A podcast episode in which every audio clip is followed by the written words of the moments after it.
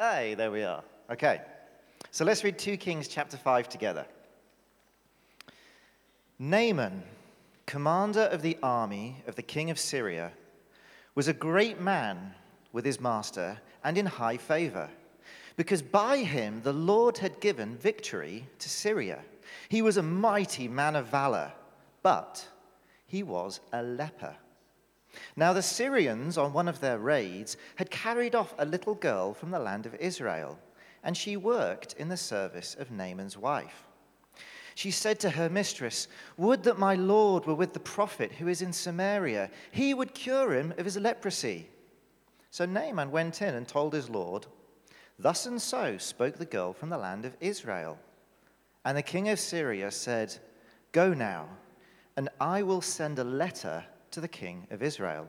So he went, taking with him ten talents of silver, six thousand shekels of gold, and ten changes of clothing. And he brought the letter to the king of Israel, which read, When this letter reaches you, know that I have sent to you Naaman my servant, that you may cure him of his leprosy. And when the king of Israel read the letter, he tore his clothes and said, Am I God to kill and to make alive that this man sends word to me to cure a man of his leprosy? Only consider and see how he's seeking a quarrel with me. But when Elisha, the man of God, heard that the king of Israel had torn his clothes, he sent to the king, saying, Why have you torn your clothes? Let him come now to me that he may know that there is a prophet in Israel. So Naaman came with his horses and chariots and stood at the door of Elisha's house. And Elisha sent a messenger to him, saying, Go and wash in the Jordan seven times, and your flesh shall be restored, and you shall be clean. But Naaman was angry and went away, saying, Behold, I thought that he would surely come out to me and stand and call upon the name of the Lord his God and wave his hand all over the place and cure the leper. Are not Abana and Pharpar, the rivers of Damascus, better than all the waters of Israel? Couldn't I wash in them and be clean? So he turned and went away in a rage. But his servants came near to him and said, My father, it is a great word the prophet has spoken to you. Will you not do it? Has he actually said to you, Wash and be clean? So he went down and dipped himself seven times in the Jordan, according to the word of the man of God, and his flesh was restored like that of a little child, and he was clean. Then he returned to the man of God, he and all his company, and he came and stood before him. And he said, Behold, I know that there is no God in all the earth but in Israel. So accept now a present from your servant. But he said, As the Lord lives, before whom I stand, I will receive none. And he urged him to take it, but he refused. Then Naaman said, If not, Please let there be given to your servant two mule loads of earth. From, from now on, your servant will not offer burnt offering or sacrifice to any God but the Lord. In this matter, may the Lord pardon your servant.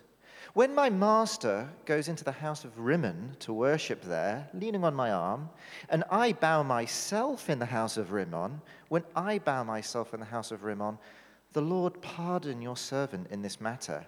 And he said to him, Go in peace. But when Naaman had gone from him a short distance, Gehazi, the servant of Elisha, the man of God, said, See, my master has spared this Naaman the Syrian in not accepting from his hand what he brought. As the Lord lives, I'm going to run after him and get something from him. So Gehazi followed Naaman. And when Naaman saw someone running after him, he got down from his chariot to meet him and said, Is all well? And he said, All is well. My master has sent me to say, There have now just come to me from the hill country of Ephraim two young men of the sons of prophets. Please give them a talent of silver and two changes of clothing. And Naaman said, Be pleased to accept two talents. And he urged him and tied up two talents of silver in two bags with two changes of clothing and laid them on two of his servants. And they carried them before Gehazi. When he came to the hill, he took them from their hand and put them in the house, and he sent the men away, and they departed. He went in and stood before his master, and Elisha said to him, Where have you been, Gehazi? And he said, Your servant went nowhere. But he said to him, Did not my heart go when the man turned from his chariot to meet you? Was it a time to accept money and garments, olive orchards and vineyards, sheep and oxen, male servants and female servants? Therefore, the leprosy of Naaman shall cling to you and your descendants forever. So he went out from his presence a leper, like snow. So in rugby, uh, they've got this concept called a hospital pass. So, a hospital pass is where you're there with the ball and you see your teammate who's just about to get clattered by a whole bunch of big fellas. So, you toss him the ball, and as he catches it, he just goes wham. That's kind of how I felt on Friday when Lucas said to me, Can you please summarize eight hours of teaching into 10 minutes? Um, and then he, he saw the look on my face, right? And he goes, 10 minutes, maybe you can have 15. So, five minutes extra. Thanks, Lucas. That's great. Um, so it's okay because I cheated. I'm cheating. You see, after 412 finished, there was a lot that had been imparted into us. But then what had been imparted was there, but then we parted. And we came here. But the best thing about 412 is that the Word of God and the Spirit of God go with us. They didn't stay on that field in Malmesbury. They're here and they're here this morning. And so the thing is, the story of Naaman, I think, is actually a summary of 412. So Naaman is what I want to leave you with. So you can help remember the incredible things we were taught in 412. And in just a few minutes, I'm going to show you how the story of Naaman is the story of 412. So, to start with, at the conference, we had Jonathan Stanfield. He spoke to us about how God commands a blessing, but that we have to be in a position to receive God's blessing. Naaman knew this because he knew that to get the blessing that he needed, he had to change his position. He had to travel to Samaria. He, he had a. Um, uh, he had a lot of favor. He had high favor. He had a lot of things that had been um, credited to him. The rabbinic tradition in, in, in Jewish tradition is that he was the archer that had shot King Ahab. And so that's why the Syrians had had the victory through him. So he had a lot of things, but he had leprosy. He knew that to be in God's blessing, he had to change his position. So he traveled to Samaria. Secondly, we heard Andrew Selly speaking of how we have been corrupted by the devil. What is beautiful to God can often seem ugly to us.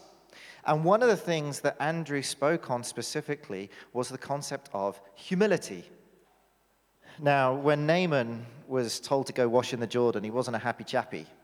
And the main reason he wasn't a happy chappy is because he was a proud man. He was a warrior. And yet Elisha didn't even come and speak to him in person. He sent a messenger. And he was like, You're sending me a messenger. You're not even speaking to me. And you're telling me to wash in these dirty rivers. The rivers back home are much cleaner. They probably were. But you see, for Naaman, thankfully his, his servants persuaded him to, to take a dip in the river. The healing wasn't in the water, the healing was in the humbling as he went into the water. That was what God knew was beautiful was the humbling. Day one finished with Hannes van der Heever, and he shared his testimony of bringing his sin, the disease of the soul, into the light. Now, Naaman was a leper. Normally, as a leper, you would try and cover yourself up from tip to toe. You would try and hide the disease that you carried because it was a skin disease. And we don't know, but it's possible that Naaman, being a warrior, may have worn his armor or battle clothes or something. He would have tried to display a show of strength to hide his own weakness. But when the time came for him to humil- humble himself and go into the water, he would have had to have stripped off his clothes and stand naked.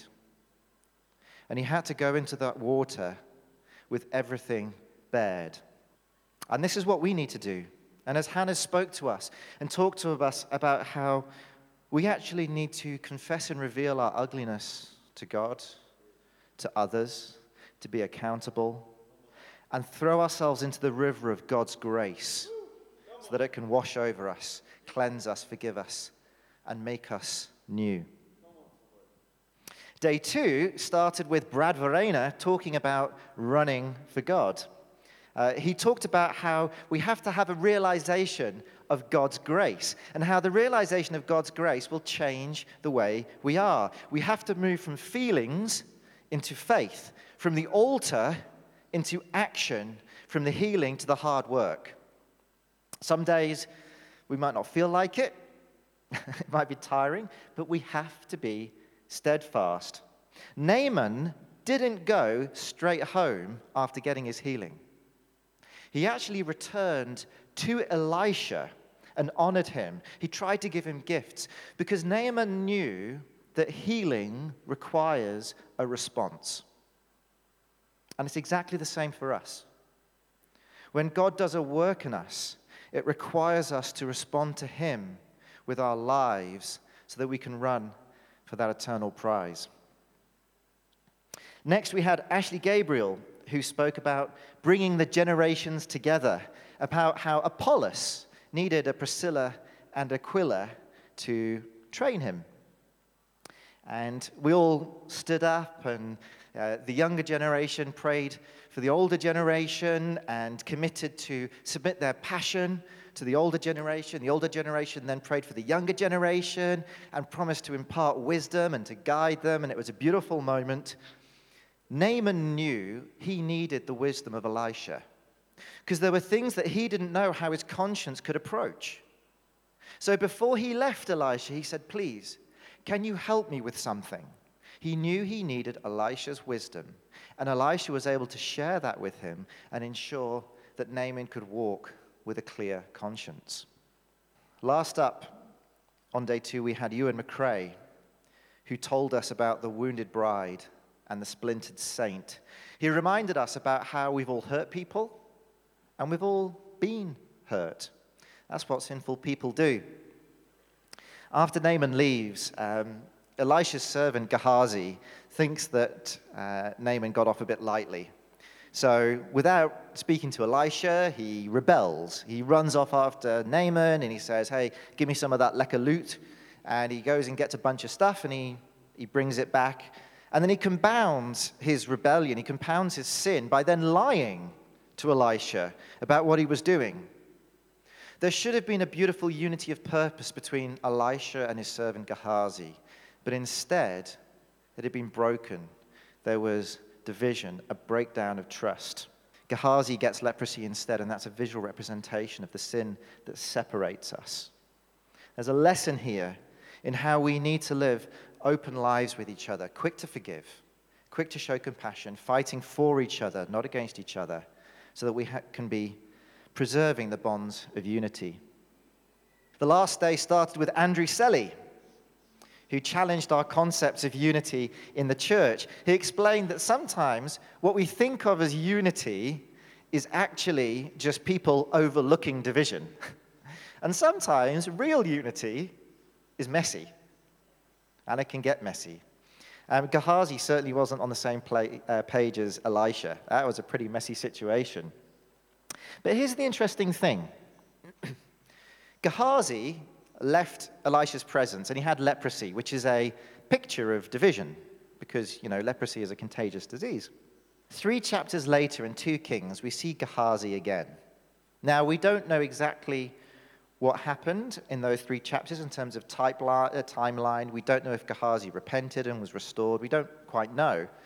But I want you to listen to what Gehazi says about Elisha.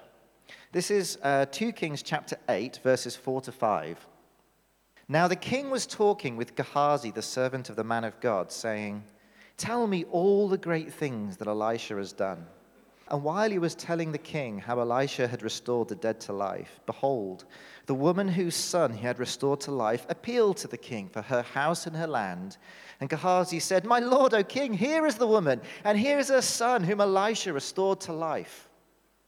Gehazi is honoring Elisha. Gehazi is singing his praises. There is a unity when we work together for God. Lastly, at the conference, we had Ryan Kingsley taught us about building well.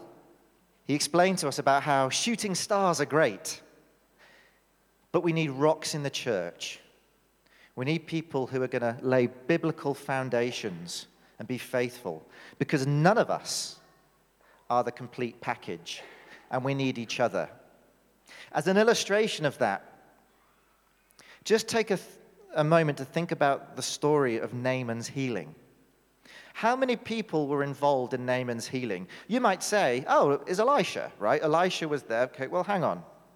Firstly, the story started with a young Israelite girl who, even if not by choice, she was a voice to the nations.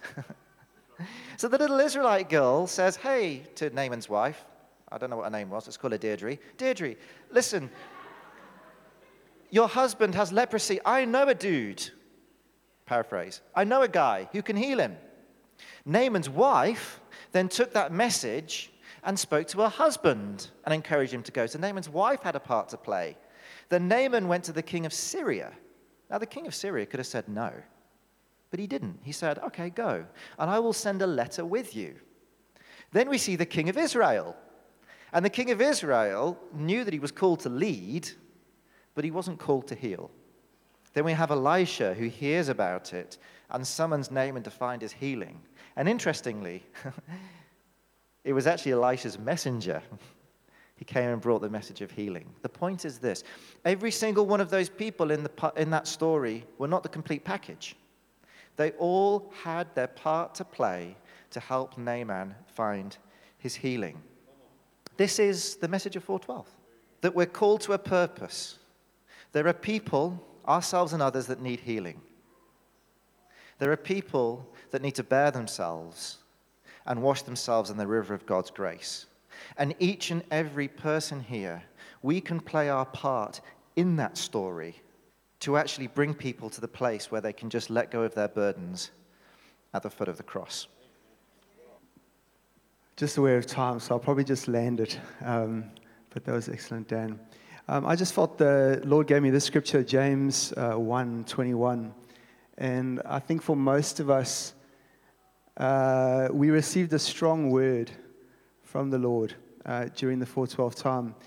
And um, just as Naaman received, uh, just you can leave it up, uh, Shani, thanks. Just as Naaman received a strong word from the Lord. And I feel like the thing about the word of God is it's often received well under the anointing, but we know that it's got power to cut, that it's like a double edged sword. And I'll tell you what it's cutting, it's cutting our flesh. And um, one, of the, um, one of the challenges for us is we receive the word under the anointing at the 412 conference, and we receive it well. But we know that the devil wants to steal it because he's afraid of what it'll do in you and are afraid of what it'll do through you to others. And the Lord wants us to sit under that word. We just felt as an eldership team, the Lord wants you to sit under the word that you received at the 412 conference. Sit under it for a while. Um, it's, it's not just a moment that's passing. The Lord wants to massage deep things that he, that he spoke through you. And this is the interesting thing. I spoke to people and I said, What did the Lord say to you? And, they, and, and more than one person said this I don't even know, I just know something happened. Did anyone else feel like that? You just know that something happened. And you it's not like something happened here, it's like something happened here. And, the, and that was the thing with Naaman, is Naaman was trying to process that word that he received here, and the Lord actually wanted him to process it here. And this scripture here says the challenge for Naaman was, was to uh, receive with meekness the implanted word. The, uh, the NIV, the next one says, um, uh, um, humbly accept the word planted in you. And that was the challenge for Naaman is, is, is he, just, he didn't want to humbly accept that word that was planted in him, that he should be baptized in the river Jordan. And the Lord is saying to us that we need to humbly accept the word. And go, go back to those words that you received at the 412 conference. Write them down. Don't let the moment pass. For others of you, those words are sitting there and you've got to let them to continue to cut you, to divide between um, flesh and spirit. And there's a part of you that doesn't want that to happen. And the first part of that scripture says, and this is another thing that we felt as an eldership team, it says, Therefore get rid of all moral filth and the evil that is so prevalent. There's so many things that wants to come steal away that word or, or choke it. And the Lord is call, calling us to holy lives. I know one of the guys is going to be preaching on holy lives too. You've received the word strongly. Let it continue to work. But then also don't go, let's not go back to what we were in before before the Lord spoke. Because the Lord spoke when the when when the word speaks, it's cutting something off. Let that thing get cut off, but don't let's not go back to our filth. Let's not go back to if the Lord has adjusted you, stay in that place. Amen. And if you do that breakthrough that Naaman eventually, and it was a process for Naaman, you know, and it's going to be a process for many of us.